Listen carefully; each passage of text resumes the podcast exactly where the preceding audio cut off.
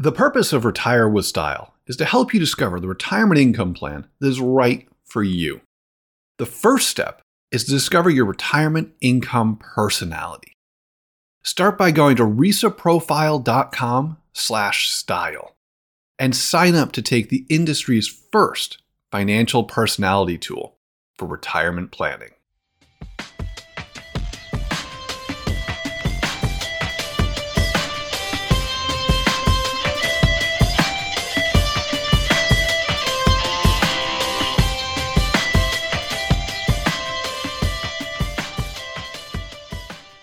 With the new year coming up quick, we wanted to highlight some of our best episodes to round out 2023.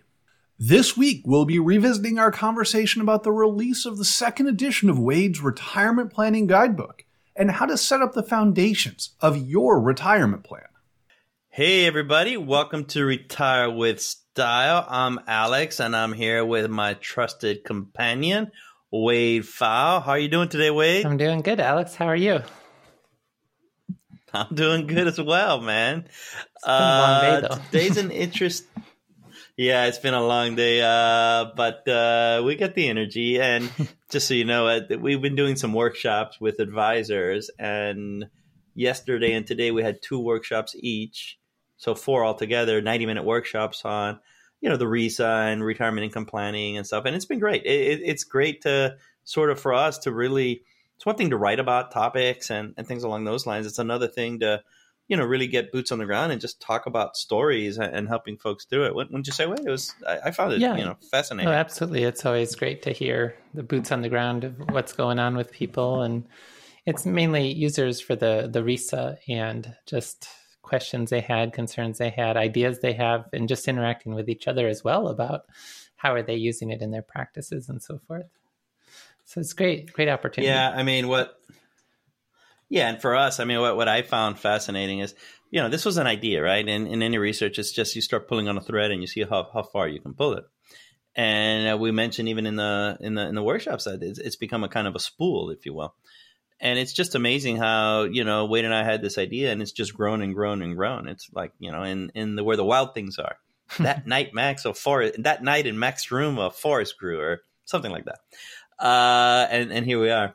But that's not the topic of today, Wade. Today is Wade's day. Wade, uh, we we we sort of we were really good marketers. We would have done a better job about this, but we've been on this investing arc, and then uh, we realized, like two weeks ago, Wade released his, the second edition of of his book, and we were like, man, we didn't do any any like pre work for it. We kind of it kind of kind of was silent in the night as we got caught up in this retirement arc. So we said, hang on a second, we're gonna talk about the the retirement planning guidebook here, uh, especially since it's the second edition come out. And Yeah. it's it's I, I would say, Wade, I think it's fair for me to say it's been uh, more than what you would have imagined when you released the first edition. Oh yeah, absolutely. And yeah, I mean, just to that point, I, I have a whole list, a to-do list for whenever a new book edition comes out and all that. And one of the items on there is make the rounds of retirement planning podcasts. But I didn't even think about. I think when I first prepared the list, I didn't have my own podcast yet, so I didn't even think to put my own podcast on the list. but, but there you are. But yeah, Well, absolutely. the uh, well, the first edition came out in September 2021, and I've been very happy with how it did, and it kind of makes me really emphasize and, and focus on the need to have frequent editions coming out to make sure it stays up to date, and not just with the new year of data, but with changes that are ongoing all the time. And with Secure Act 2.0 is one example of there's a lot that's happened, uh, not just legislation wise, but there's a lot that's happened in the retirement planning world since September 2021. So it's time for a new edition. So Wade, uh, I just want to make this as clear as as I can here.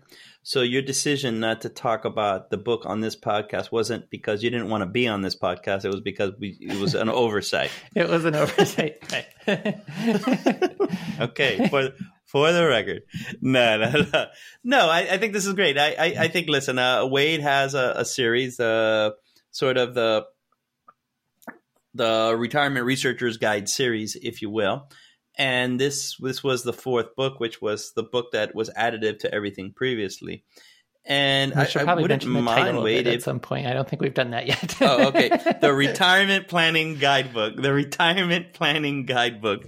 Edición dos. Segunda edición. No, no, no, no, no, The Retirement Planning Guidebook. And Wade, where does where does this fit in before we get into the book? Because you you know this is more than just a book. This is sort of a, a way of thinking. And so you had all these other books that kind of led up to this. But where is your thinking around where you want to take this series? Uh, you know, before we get into the book, and and and just how people should be looking at it. hmm Yeah, in, in that regard. So the retirement planning guidebook was always the book I was trying to write. And as I was writing it, some of the chapters got so long that they could be spun off as their own independent books. So the first one was just simply about reverse mortgages. I was writing a chapter about housing and retirement, and it got to be a book length chapter. So the book number one in the series ended up being that the book about reverse mortgages. The next book in the series was about the investing based approaches to like sustainable spending from investments in retirement. Again, that was a chapter of the retirement planning guidebook that got so long that it served as its own book. The and that was how much could I spend in retirement. The third book was safety first retirement planning, and that was the book that focused more on how different types of annuities work and how to think about risk pooling and annuities and insurance as part of a retirement planning strategy. And that was again a chapter that became a full book. And then the retirement planning guidebook finally came to fruition in September 2021, approximately 10 years after I started trying to write it. and uh, each of those past books is summarized in a chapter. But the retirement planning guidebook is really my effort to try to address all the relevant topics for retirement income. And the new edition is 26 pages longer. It's now a 500 page book. So it hit that. It's exactly 500, exactly 500 pages. So it's it's longer and it's new and improved.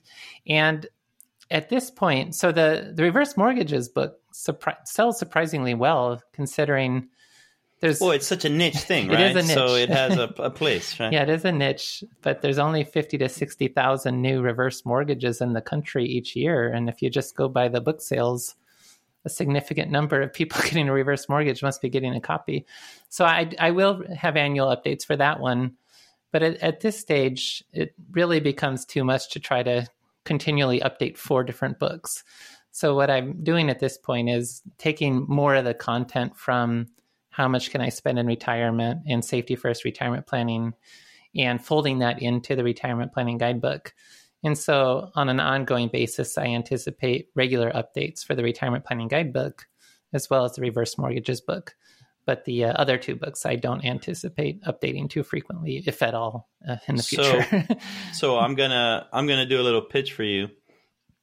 So, you know, uh, so if you want the spending in retirement book and the safety first book, get it, get it now. Uh, they won't be updated, but they'll all be on Amazon. But it'd be good to you know get it, and you can say I bought it when.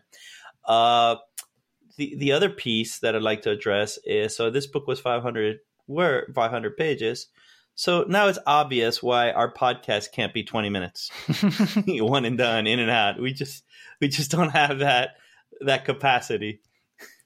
No, Right? no. and with some of our experiences thus far, now that we've been doing the podcast for about a year, topics from the book that maybe were a couple pages long that we thought we might be able to cover in an episode or two, we end up taking three or four episodes to get through it. So it seems like we add a lot Yeah. more verbiage to uh, the conversation with uh, with the podcast.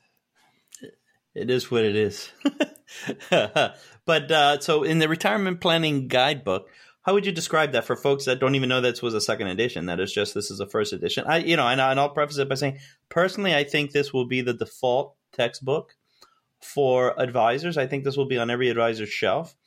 Uh, whether they read it from page one to page 500, I don't think so. I, I think it's it, they may skim it the first time and then they have it as a resource book Mhm. because I think every chapter in and of itself is a is a is a lesson.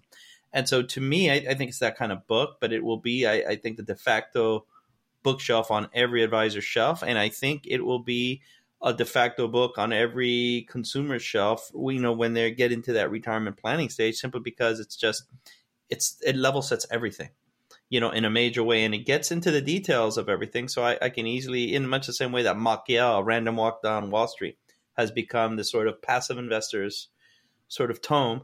I, I think I think to some extent, to a large extent, the retirement planning guidebook is well on its way, if it's not already there, to doing that in, in this field, which is nascent. So uh, I, I, that's how I see it. it. It's a must have, and I'm not saying that because you know we want to pitch the books. I mean that's the reality of it. It, it just is what it is with regards to how this book is viewed, at, at least from my perspective, and from other advisors that that we've been talking to and consumers. But that's that's the general impact you know that I view that this book has. How do you sort of look at it? What's it about? If you're telling somebody about the book for the first time, how would you explain it? Well, well, thanks for that, Alex. And yeah, that's my hope as well. Is that there's not a lot of competition in that space of being sometimes so when you look at the reviews on amazon mm-hmm. most of them are good but some are negative and some are more because they didn't like something about amazon and they one of the most recent reviews was it was one star, but they said the one star is for Amazon. The five star, the book is actually five stars, but that's not how things get, get processed. But anyway, uh, sometimes uh, when someone does give it a lower rating, they say it's like a textbook. And I don't think it reads exactly like a textbook, but partly that is the intention that it, it really is meant to be comprehensive and to provide, it's not just fluff material. It's here's what you need to know. Yeah. And we're not going to pull any punches on that. And also, unlike some of the books written by financial advisors that are really just commercials for the firm to say, no, this is complicated. Here's the basic idea, but you better hire me to, to do it for you.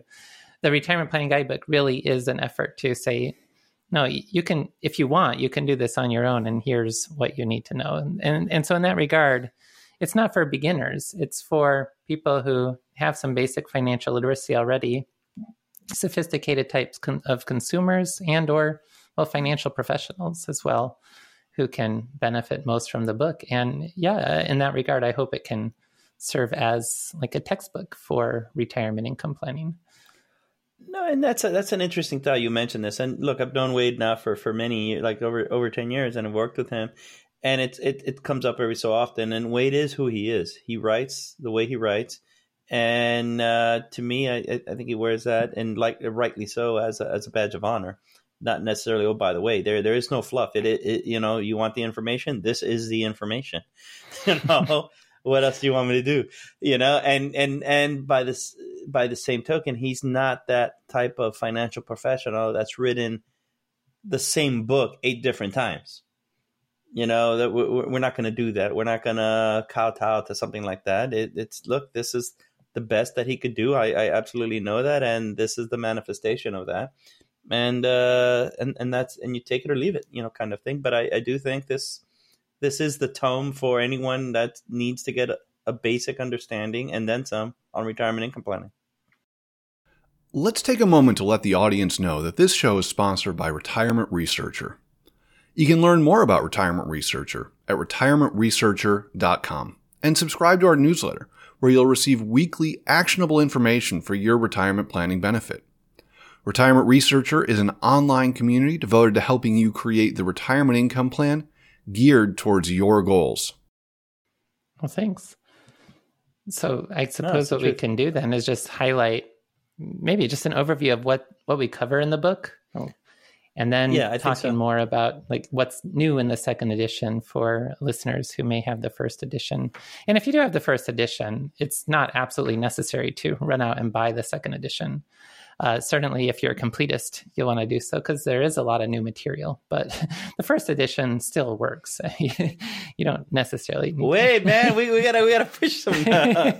no, but look, this gives you this gives you a sense of how Wade, right? Uh, he didn't need to say that, but you know it, it, it's how he is, right? So, uh, so take it away, man. Well, what is what's the book about? Well, how does it begin? Mm-hmm. Well, it, it all begins with the RISA. That because I really do think that, like, when you're first thinking about retirement, so chapter one is what's your retirement style, and we explain the RISA and. I, I suppose at this point, everyone listening to the podcast probably has taken the RISA, but if you haven't, page 15 of the Retirement Planning Guidebook provides a link so you can take the RISA, no charge, get your report, and have that as the starting point for then how, as you were saying, you don't necessarily need to read the book from cover to cover. You might jump around to the relevant sections as they become relevant in your life. But if you have your RISA style, you might get a sense of do I want to emphasize more on the investments material or do I want to emphasize more the annuity material in the book? Or do I want to still look at both and so forth? But we cover the idea of retirement income styles in chapter one.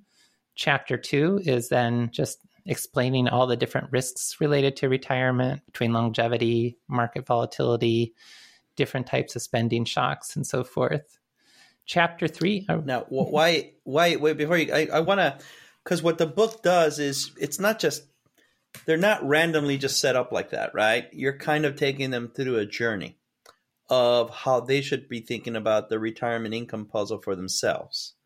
And so, yes, you know, chapter one is retirement income style because you need to kind of decide what strategy may resonate with you first. I'm kind of setting it up there's a reason you particularly put the second one on retirement risk there. And and I think as as we're going through it, sure we can always just detail. Okay, this is chapter one, this is chapter two, this is chapter three. But I think the thinking behind it will help the person who buys the book understand why it's organized in, in this manner as well. Mm-hmm. Just my, my, my thought. So, what was your thinking having retirement risk as the second chapter? Mm-hmm. Well, that becomes relevant then for chapter three because when you start to think about building a basic financial plan. And chapter three is about building a funded ratio. To be able to do that, you need to address the retirement risks, and that's manifested through what sort of planning age do you want to assume to help manage that longevity risk? What sort of discount rate or rate of return do you want to assume to help manage the market risk? And the idea is a low number, such as bond yields provide. And then also what do you want to have set aside as reserves to manage different types of spending shocks, whether it's long term care, helping adult family members, uh, uh, fraud, different things? Uh, what do you want to have set aside to help manage that? And so to be able to put numbers around that, you really need to have that background discussion about different types of retirement risks. So that that's the reason why chapter 2 covers the retirement risks because it's really an input into chapter 3 building out a basic budget and then developing your funded ratio. What are all the assets you have for retirement? What are all the liabilities you need to be able to fund, including those contingencies, those possible expenses that are related to different retirement risks? That, that's the, sure. Idea. And for people, no, I get it. And for people that are listening in, a funded ratio is just like a balance sheet driven financial plan where you take assets, your your present value of your assets divided by the present value of your liabilities and you know because you have a numerator denominator uh, if your assets are $110000 and your all the present value of your future liabilities are $100000 then your funded ratio is 110% you're mm-hmm. you know you, you have you you have more in assets than you have coming out and so that's a good thing there's we've had podcasts yeah. devoted to that you can check it out but that's where we get into the, the the funded ratio piece of it and so then once someone does their funded ratio, what does that allow them to do? And that you've outlined effectively. I, I think it's a mixture there of, of, a couple of chapters, but especially chapter four, which is your investment and annuity strategies. How does the funded ratio kind of inform the next chapter? Well, the idea is that we want to look at not only are you funded at an overall level, but by subcategories. Do you have enough reliable income to meet your core spending do you have enough diversified portfolio to meet your discretionary types of goals and legacy? Do you have enough reserves to meet your um, contingencies? Looking at those separately. And then where now chapter one comes back into play because the retirement income style awareness. If you have an income gap for reliable income, you don't have enough reliable income, things like social security, pensions, if you already have an annuity, for example, if there's not enough reliable income in place to cover your longevity essential spending in retirement, how do you want to fill that gap? And that's what the, the RISA addresses. If your total return, actually, you're not as worried about having a gap there because it's more do I have enough reliable income plus diversified portfolio to meet my longevity plus lifestyle plus legacy? But if you're one of the other retirement styles, you'll want to take some action if there's an income gap, whether it's more of a bucketed time segmentation approach or whether it's potentially having a lifetime income protection through different types of annuities. And so that's where chapters four and five get into that conversation around chapter four is sustainable spending from investments. How much can I sustainably spend from my investment portfolio? Starting with the assumptions that go into the idea of the 4% rule, but then going through those assumption by assumption and talking about how things might change if you modify the assumption. Because the 4% rule is and a whole list of assumptions that may not always be real, well, are not realistic in real life. Yeah. And just so you know, we we did a whole arc on distribution mm-hmm. strategies from a sustainable portfolio. So you you know feel free to check those out. I, I think we did four or 5 mm-hmm. yep. Yeah, we've had an arc on that, right, already. Uh, what what what how has your thinking changed about that? You know, in this chapter, you I remember you were thinking, hey, we're we're going to kind of simplify these things. We don't need to we don't need to list out the 20 mm-hmm. the twenty rules and and have a bake off. It, it's really just these certain characteristics that you need to worry about. Yeah, this is actually an area where there's been significant updates with the variable spending conversation because the originally that was I think the longest chapter of the how much can I spend in retirement was about variable spending strategies. And I took there's so many different people who've offered strategies and they have some pretty complicated uh, aspects to them and I tried to stay as much as possible with using all of their designed rules about how those strategies are implemented. Then, in the first edition of the Retirement Planning Guidebook, I just had a brief overview of the variable spending strategies. But now, as part of that process of thinking, I'd rather have more content in the Retirement Planning Guidebook and not necessarily update the past books. That's where the, the discussion around variable spending strategies um, got a lot longer in the Retirement Planning Guidebook. But I'm approaching it differently now because it's really when you take all the existing strategies that are out there, and what I mean by that, like Jonathan Guyton's decision rules, Michael Kitces's ratcheting rule, the floor and ceiling rule that Bill Bengen offered, uh, RMD rules, and so forth, and, and so on and so forth. Really, there's some basic levers in them that can really simplify the conversation to just identify what are the basic levers we're talking about how can we package those together in a few different ways? And then here's a few representative type strategies that are easier to think about and implement, but that are really, for the most part, getting at the core ideas behind what the more complicated past strategies that are out there we're trying to do. And so we I look at six different variable spending strategies and actually go through strategy by strategy, showing how they perform in simulations. Uh, another difference in the, this new edition is all the case studies are now linked to have the same underlying uh, return assumptions and so forth. That was something where in the first edition, different parts of the book might have been using different assumptions. There's now an underlying set of assumptions used throughout the book. And then with those assumptions, looking at just how these different variable spending rules perform and, and, providing guidance around how people might choose from among them.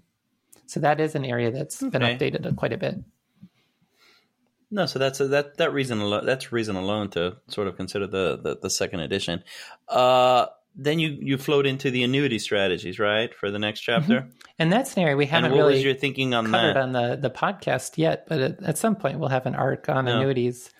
Uh, I, it's also an area where I added more explanation and descriptions uh, from, well, partly from Safety First Retirement Planning, but also I dig a lot more into the RILA, the Registered Index Linked Annuity, which has just risen in popularity in the last few years. And even when Safety First Retirement Planning came out, RILAs were not really all that much on the something people were thinking about all that much.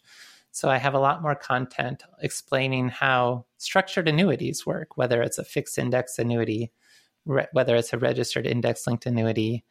Then I talk about just the returns they can provide, uh, the living benefits that you can use with them, and as well as adding more content explaining how simple income annuities work as well.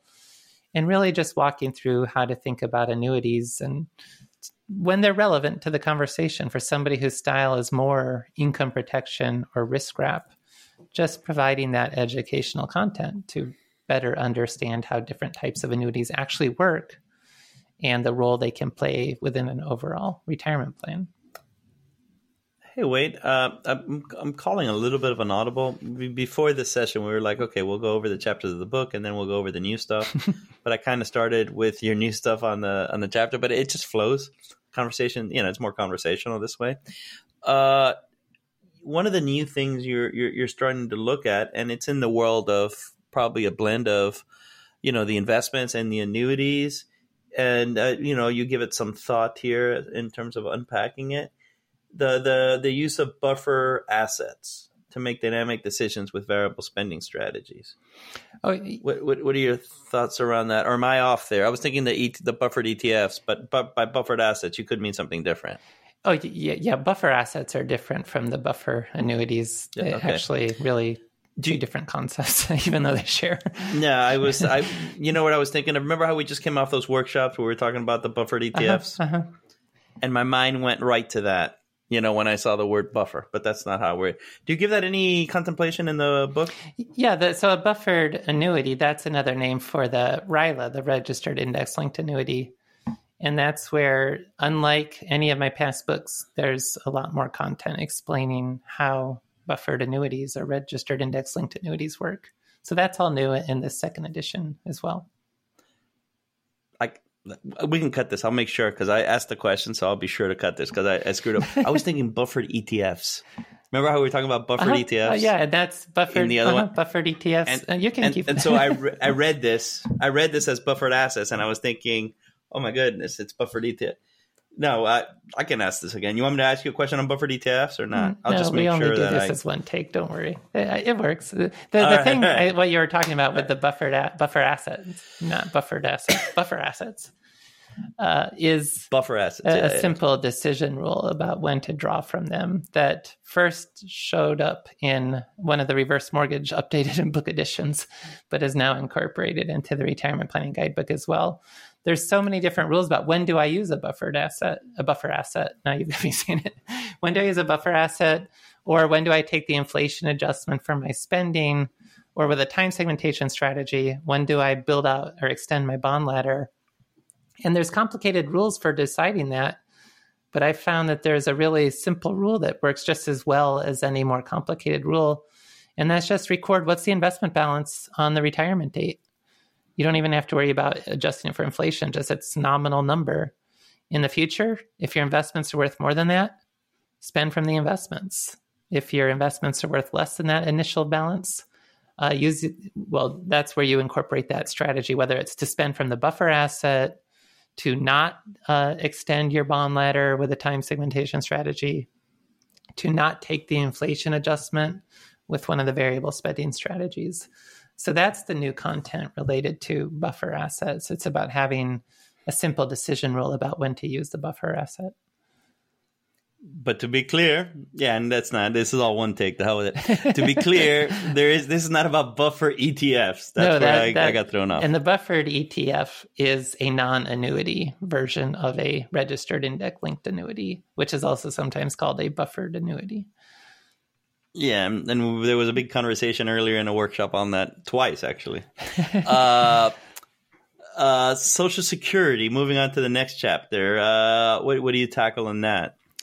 Yeah, it's a pretty in depth look at Social Security, including just ex- explaining how benefits are calculated, explaining just the different types of benefits and how to think about what what those are and how to calculate those and the, the whole issue of when you consider that people could claim each month between 62 and, and 70 and if you have a couple and when you start incorporating all the other kinds of dependent benefits and everything else uh, Larry Kotlikoff had estimated as like some shockingly high number, like trillions of possible claiming strategies. And so just explaining the fundamentals about how benefits are calculated, how to think about different types of benefits, your own worker benefit, spousal benefits, dependent benefits. And then how do you then frame the decision of when do I want to claim the benefits? Are you thinking more as longevity protection? or are you thinking in terms of the break even age? So, explaining those differences, making a case for the benefits of delaying Social Security, especially for the high earner in a couple, as providing a better retirement outcome through the delay credits that you receive. and then talking about some of the potential objections to delaying Social Security. And in particular, the thing that really worries people is Social Security reform. And just this week, the uh, the new 2023 trustees report came out for Social Security, pushed the date that the trust fund is expected to, be to be depleted to one year sooner. And people tend to worry that Social Security is going to go away. So, explaining how that's not really the case, Social Security will still be around. It, the, if I mean, Congress has some decisions to make about what to do. There could be benefit cuts, but probably at the end of the day, there'll be some sort of compromise package that mainly uh, is not going to cut benefits for current retirees. But even if it did, how that doesn't really indicate that you should claim early, because if benefits are cut across the board, claiming early is not going to help you that. It, it there's a little bit the benefits of delay become a little bit weaker, but still they're not overcome. And, and so just explaining that whole idea about how Social Security reform might happen. It's it's interesting, Wade. The whole Social Security, and I'm just I'm still perseverating on your comment about Kotlikoff saying there's you know, a uh, trillion yeah, one strategy. I don't remember the exact number, but it was shockingly high. no, no, I, I, know a lot, a lot, a lot, a lot. That's why I was just kiddingly. Uh, but sure they are in the sense that everyone's a little different and you know if you if you you you could really slice up these you know everything's on a spectrum so you could slice things up into units and if you do that obviously it gets into the the trillions the the, the innumerate number of times but the reality is you're kind of simplifying you're you're coming at it from the far side far side of complexity in terms of breaking it down into listen there's a couple of decisions here that you need to make if you get these decisions right you know you're on your way is that a fair assessment? Yeah. Yeah. And it's basically the high earner has a much stronger case for delaying towards 70. The low earner in the couple might decide to claim sooner depending on circumstances. But that's the uh, oh, I also forgot to mention the survivor benefits, which adds another overlay. But but that's ultimately how you can simplify yeah. a lot of the conversation around claiming. But then what, what's interesting to me is we're, we're doing a couple things here. So what I've heard so far in terms of the book and it's very similar to how you should attack your retirement income issue. What's your style? What are the risks you want to take off the table? What's the economic reality of those of of, of you being able to implement your preferred style? Let's look at the investments because that serves a purpose for the investments. There's always a role for the investments of some sort, so you're going to have to look at those. Let's look at potentially annuity strategies, especially if you're coming at it from the standpoint of income protection and uh, you know you're you want to fund from essential expenses reliable income et cetera you want to fund essential expenses with reliable income so you go from there social security is effectively another pension so you want to uh, look at that the next piece that i see here that fits well into this logic of how you should actually be thinking of of your retirement uh, income you know issue in this order is the whole reserves and the whole sort of liquidity and the whole piece of that. And you start, to me, you start looking at that with healthcare and, and issues surrounding that. And and so I, I think it's kind of a nice little sort of successive approximations uh, of looking at this whole challenge. Mm-hmm. Yeah, everything interrelates, but you have to put some sort of order to work your way through yeah. it all. And, and so, yes, next on the list is the uh, Medicare once you become eligible, or otherwise, if you retire before reaching Medicare eligibility, how to think about health insurance uh, in retirement and also health expenses and estimating potential health expenses and estimating contingencies related to healthcare. But really, a lot of the chapter is just about how Medicare works and the ABCDs of Medicare and understanding what Part A does, what Part B does, how much they cost. Uh, Part C, if you decide to, well, there's a lot of effort spent, I spend on explaining the differences between Medicare Advantage and Original Medicare. And then whether, if you go with Original Medicare, whether you want a Medicare supplement, which one, what, it, what sort of benefits do each provide, and so on and so forth. And then just how to budget for healthcare expenses in retirement. That's what that chapter. We had a nice podcast on that one. Remember? We, we threw one out there on Medicare. Yeah, we did. Right. yeah, during the uh, annual well received, yeah. every year between October fifteenth and December seventh, oh, that's part of the chapter too. uh, once you are already uh, using Medicare, the annual updates that you're allowed to make each year. So ongoing decisions related to Medicare, in, including choosing a Part D prescription drug plan as well. And so then from Medicare, we move on to drum roll yeah, to long term care. uh, talking about some of the statistics related to how likely someone is to need help with long term care events, how much that can potentially cost, what the different funding options are between self funding, using Medicaid once you've depleted other resources, traditional long term care insurance, and then different types of hybrid long term care insurance that uh, incorporates either with a life insurance policy or potentially an annuity. As well as trying to budget for how much reserves do I want to have set aside for long term care. Sure, and then that transitions into yeah. The the next chapter is then about housing in retirement. Uh, just first of all, looking at the statistics around do people tend to move once they get to retirement? And it may be surprising that the answer is the people's moving rates are the lowest, like into their 50s and 60s compared to any other age group. So a lot of people do like to just stay where they are, but if they if you are thinking to move, then working through the characteristics of what should you be looking for in a good place to live in retirement. Also helping to set up in advance to support aging in place, like just what sort of home renovations might you do to make it easier to live in your home into the future. And then also uh, that the book I have on reverse mortgages, there's a, a 10 page summary of that book as part of this housing chapter as well. Are you getting close to or are you in retirement? Well, investing during retirement is a little bit different than during your working years. Your investments are there to help you pay for retirement, and now is when they need to earn their keep. To make sure you're on the right track, download Retirement Researcher's 8 tips to becoming a retirement income investor by heading over to retirementresearcher.com slash 8 tips. Again, get Retirement Researcher's 8 tips to becoming a retirement income investor by going to retirementresearcher.com slash 8 tips. That's the number 8 tips.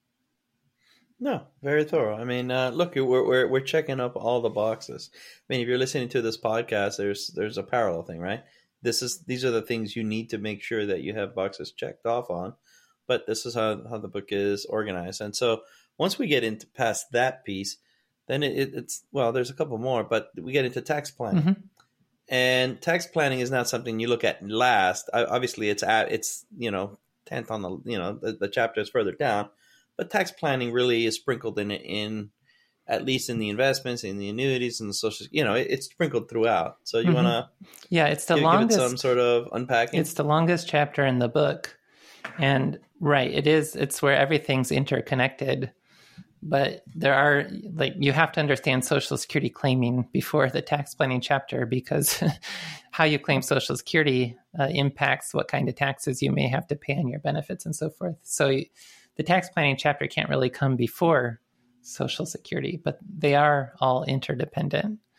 But I just walked through how taxes or how the tax system works in the United States, the progressive nature of the tax system, taxing ordinary income versus preferential income, and then getting into the tax planning conversation around can you start to think strategically about being able to pay less taxes, or it's not really about what minimizes your taxes, but what gives you the most after tax spending power.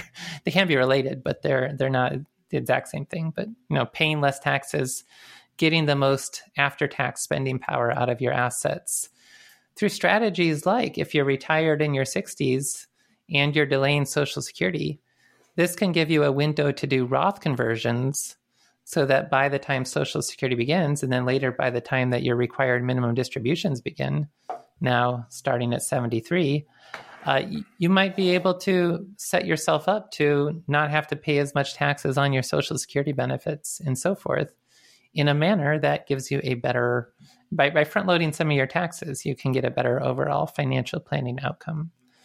And, and this is the longest chapter in the book, but it really works through all those issues and then provides a detailed case study. And that case study is also completely redone compared to the first edition of how to implement a an efficient retirement distribution strategy. No, I think it's great.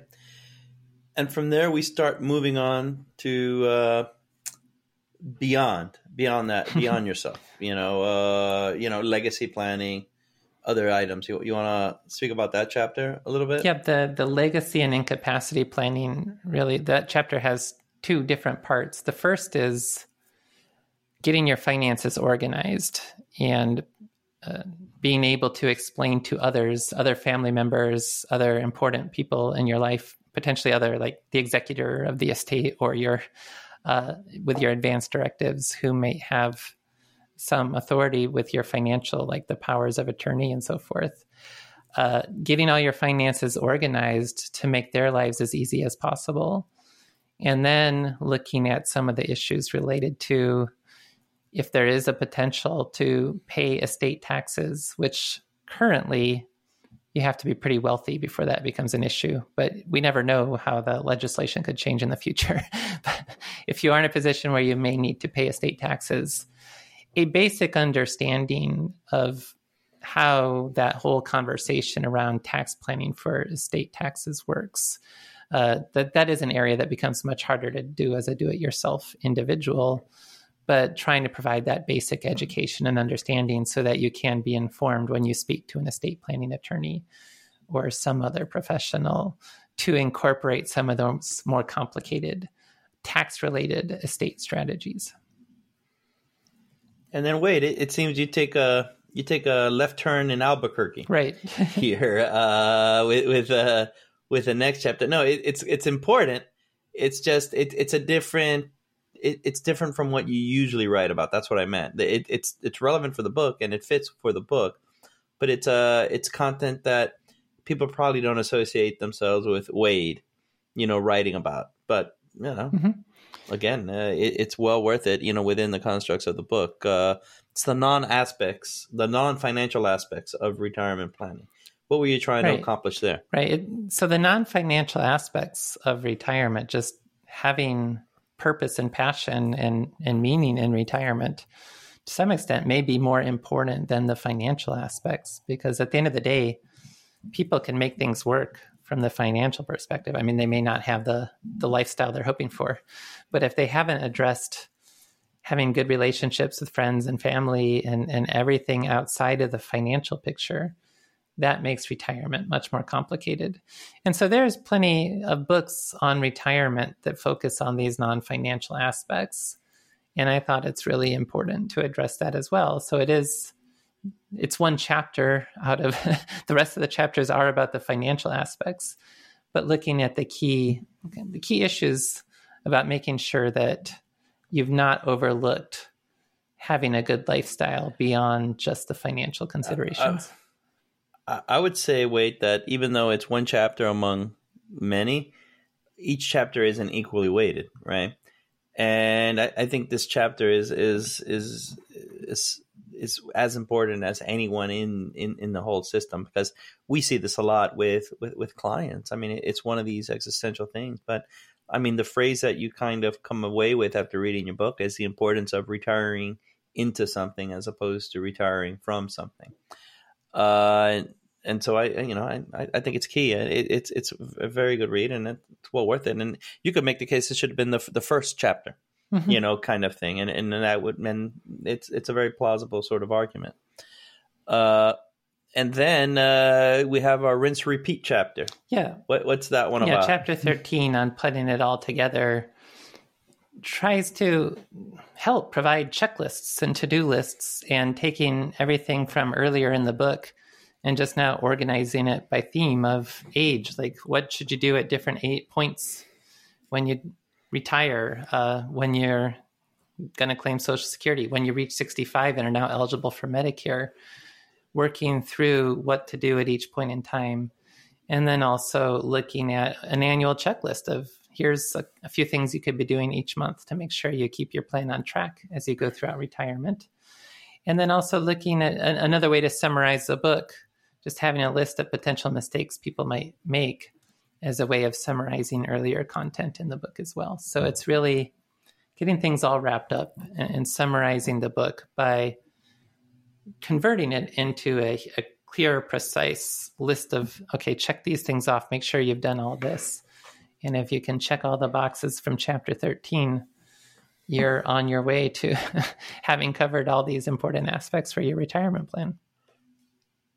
You know, Wade, after I've heard this, I, am going to change my mind on something here, which well within my right. right? I think for the advisor, I, I do think it's more of a handbook to a reference guide that they can go back to and maybe not read it from start to finish because you know they're always dealing with client issues and they want to you know not every client is in the same stage etc but as as going just to going through this exercise of okay what are, what are the chapters about it just hits home that this is pretty much the order that someone should sort of implement a retirement income plan. You know when you're thinking what do i do now? How do i transition into retirement? How do i put it all together? You know, and I'm and that's what I'm struck with, with with this conversation is just follow these steps. You know, the only one you could sort of quibble with is the and and rightly so is is the one about non financial aspects because you know you, you got to get you got to get yourself right, you know that kind of thing, and that's very very important. But other than that, these are the boxes you need to check, and I would say you should probably check them in this order. You know, for the most part, and and that's very important. I mean, this is not just the episode where we talk about Wade's book. It's almost like the episode where it's also look, you want to get your retirement income plan right and you want a path. Mm. This is that path to to follow. So I, I think the book serves a great. The book is is almost like a great guide. You know, it's called the Retirement Income Guide Book for a reason, right? but it, it, it really is like an ordinal guide as well in, in terms of these. You know, stepwise, this is the path you should take, not just a general reference guide.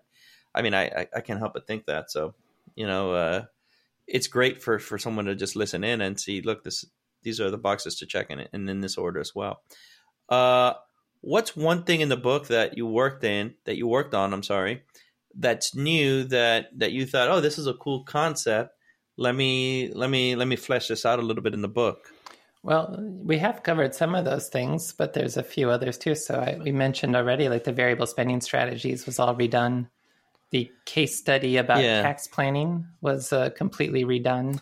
Yeah. The uh, the content about registered index linked annuities is all new, not appearing in any book in the past.